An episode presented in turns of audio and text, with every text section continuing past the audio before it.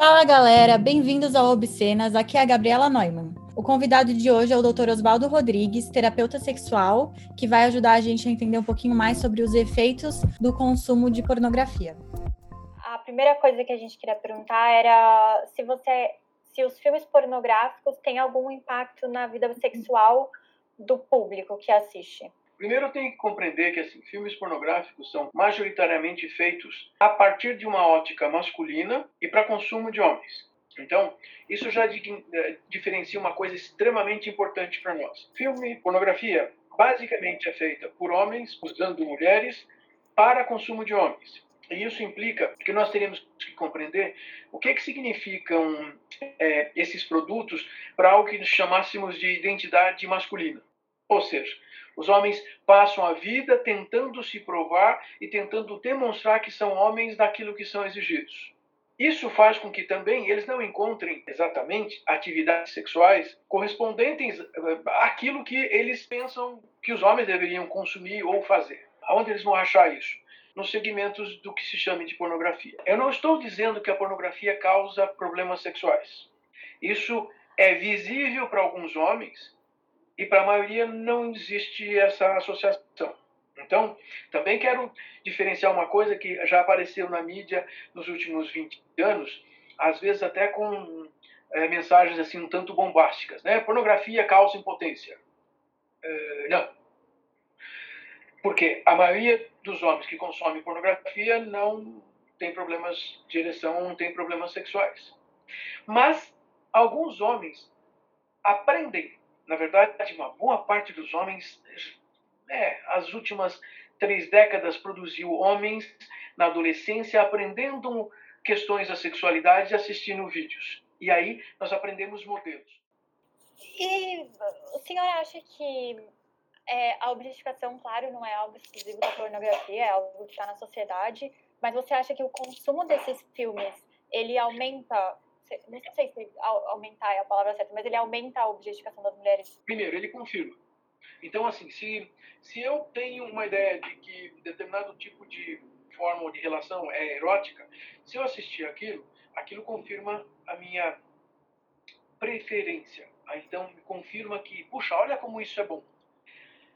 É, isso faz com que eu tenha que também ponderar sobre como é que eu vou lidar com a minha realidade na sequência se eu não tiver elementos na minha realidade que digam que eu não posso ser assim, eu não devo ser assim, ou isso, olha, não é o bastante, ou isso não é o suficiente, ou isso não, não é tão verdade assim, eu vou continuar só buscando aquela aquela vertente. E isso faz com que assim eu tenha um crescendo de necessidades e aí começo a procurar e entro em sofrimento por não achar essa essa mulher objetificada desse jeito. Também é verdade que nos últimos 20 anos um, a internet tem facilitado uma série de coisas, porque as pessoas descobrem que, caramba, mas eu, eu posso postar num determinado um, website aí alguma informação, e assim, tipo, olha, eu estou procurando tal tipo de pessoa, e aparece a pessoa. Quer dizer, nós temos hoje um nicho que valoriza a objetificação e, na verdade, é, permite que as pessoas que se sintam coerentes com essas duas pontas complementares se encontrem. Então, a pornografia vai facilitar essas pessoas que se identificam com esses, com esses papéis se encontrarem. Até aí você podia dizer assim, tá bom, aí existe uma objetificação, mas existe uma coisa coerente, aí os dois que estão em consenso façam porque o problema é deles. O problema é, social e até legal vai aparecer quando, olha, eu arranjo um jeito de convencer a outra pessoa, inclusive por é, poder financeiro, e subjugo a outra pessoa e já não pergunto se ela quer ou não quer. Isso não é diferente na, nas outras áreas que não sejam os filmes pornográficos. Só que no filme pornográfico vai aparecer muito mais sexualizado, porque. Não, mas aí é sexo. Então, mas isso acontece fora do sexo. E a mobilização do homem para procurar esse material é pela, pela complementação da identidade. Então, eu vou procurar um filme de Hollywood da mesma forma que eu vou procurar um filme trash, um snuff video. Vocês já procuraram ver o que, que são os snuff vídeos?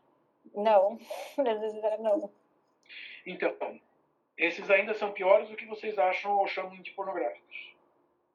alguns desses snuff vídeos, é, na verdade, uma boa parte deles é, é, é, ilegal na maior parte dos países. Então, vocês conseguiriam ver esses vídeos. Vocês sabem o que é Deep Web? Sim. Ok. Então, lá as pessoas podem assistir esses vídeos, porque às vezes tem morte. Ou seja, vão fazer sexo até matar outra pessoa. Ah, eu já ouvi falar, são, são uns vídeos pornôs bem pesados, né? É.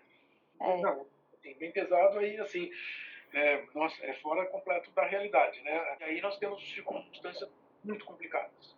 Sim, a gente vê muita gente falando sobre os efeitos da pornografia na, na vida dos jovens, quando você é criança e tal.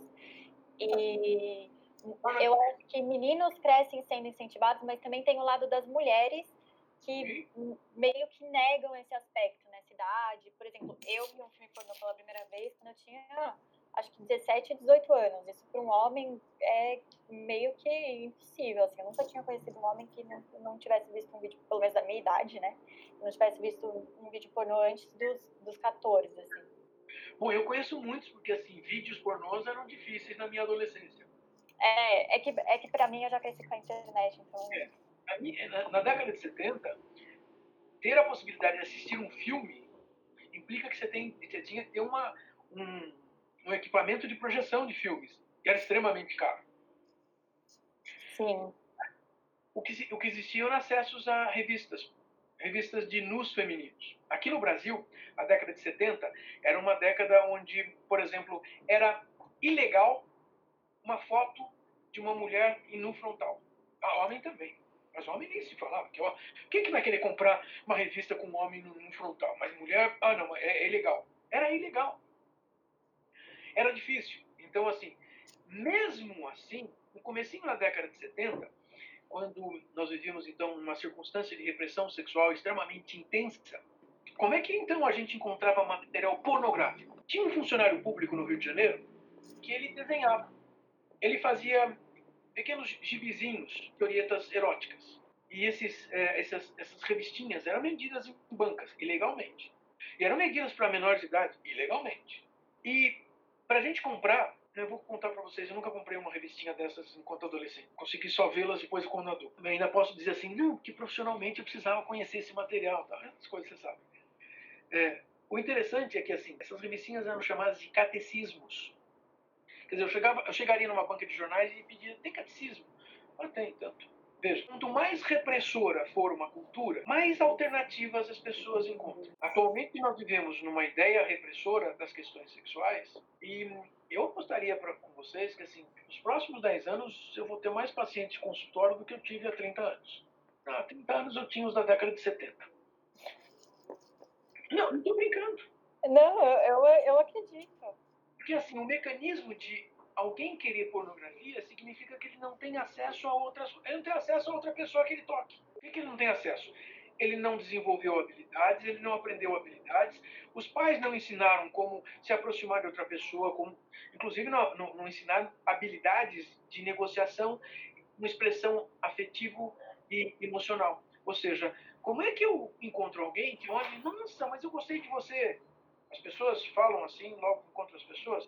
Raramente. Então, a falta de habilidades sociais para estabelecimento de relacionamentos afetivos também dificulta o encontro de pessoas para minimamente negociar como dar um passo sexual.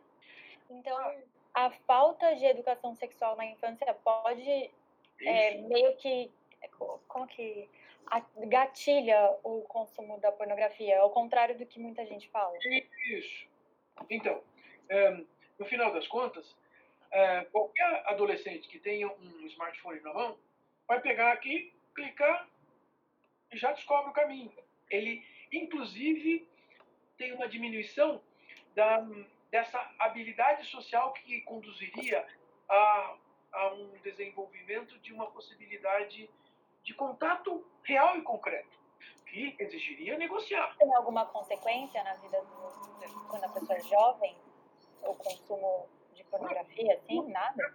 Ela, porque durante a adolescência, nós estamos formatando quais são os tipos de comportamentos sexuais que nós vamos ter o resto da vida.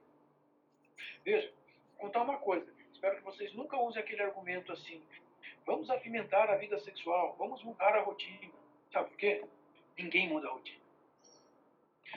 O que nós aprendemos, isso é estatístico de pesquisas, o que nós aprendemos sexualmente entre 15 e nós vamos levar o resto da vida assim. E esse é um problema, porque afinal de contas, se eu não sei mudar quando houver um problema, eu fico batendo a cabeça no problema.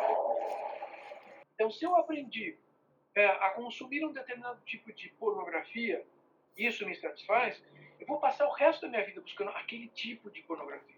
Então, sim, é verdade que se nós tivermos uma pessoa, imagina alguém que possa chegar aos seus vinte e poucos anos, dizendo que assim, não, mas é que eu gosto só de mulheres é, em situações de luta. Tá bom, você pode gostar. Não, é que assim, então, no meu mundo, assim, não tem. Não conheço nenhuma mulher que lute. Bom, o que você quer dizer com isso? Ah, nunca arranjei namorada. Ah, tô te contando consequências. Uhum. Eu aprendo isso ao redor dos meus 15 anos de idade, me satisfaço com isso, porque isso é muito legal para mim, eu tenho emoções muito fortes, eu continuo vendo isso. Então, como é que eu chego num, numa festa, num barzinho, numa balada, assim, tipo, e aí, é, você, você luta? Ah, eu luto sim, olha, eu luto jiu-jitsu. Ah, que legal! Sei, como é que eu transformo isso numa relação sexual? Porque é. para essa mulher que, inclusive, Vamos imaginar, essa mulher é heterossexual, ela também se interessou por mim, mas assim, ela não acha erótico lutar. Mesmo porque, assim, a maior parte dos lutadores fica agarrando o corpo da outra pessoa o tempo todo durante a luta, e a maior parte absoluta não sente aquilo erótico. Ou seja, durante o contato sexual, se começar a brigar, tipo, mas isso não é erótico, caramba, eu tô batendo outra pessoa. Entende? Funciona. Quer dizer, ele não vai encontrar alguém facilmente assim. Então, assim, é, se eu pensar que um adolescente, por exemplo, assistindo vídeo pornô, ele sentado na frente do computador dele, no quarto dele, num, num apartamento de classe média alta, onde ele tem todo o direito à privacidade, os pais são compreensivos, olha, legal. Ele pega, ele, ele descobre os filmes é, pornográficos e ele vai assistir para se masturbar ele põe fone de ouvido, porque afinal de contas não pode deixar o som alto que atra atravessa a porta. Então ele também não pode nem grunhir, porque senão alguém ouve do outro lado, vai perguntar o que está fazendo, o que está acontecendo, olha o que ouve. E ele, ele se senta para se, assistir o filme e se masturbar na frente do computador. Você imagina que esse sujeito não consegue ter ereção quando ele está junto com uma mulher deitado numa cama? Estou te contando uma consequência para um jovem e para um adulto, de como ele de repente vive, convive com essa questão erótica de uma maneira restritiva e isso não conduz a possibilidades reais e concretas. Então, sim, um adolescente, se ele não tem alternativas no mundo social, ele vai se restringir. Veja que, assim, é, isso não significa que pessoas que sejam bastante é, sociáveis, que se demonstrem assim, muito sociáveis, também não tenham uma inclusive preferências por pornografia. Claro que pode ter, porque aquele, aquela circunstância traz satisfação. Ele vai gastar muito tempo para fazer alguma coisa. Bom, encerramos a nossa conversa por aqui. Muito obrigada pela entrevista, Oswaldo. E você fique ligado nos nossos podcasts e siga a gente no Instagram, é Obscenas. Tchau!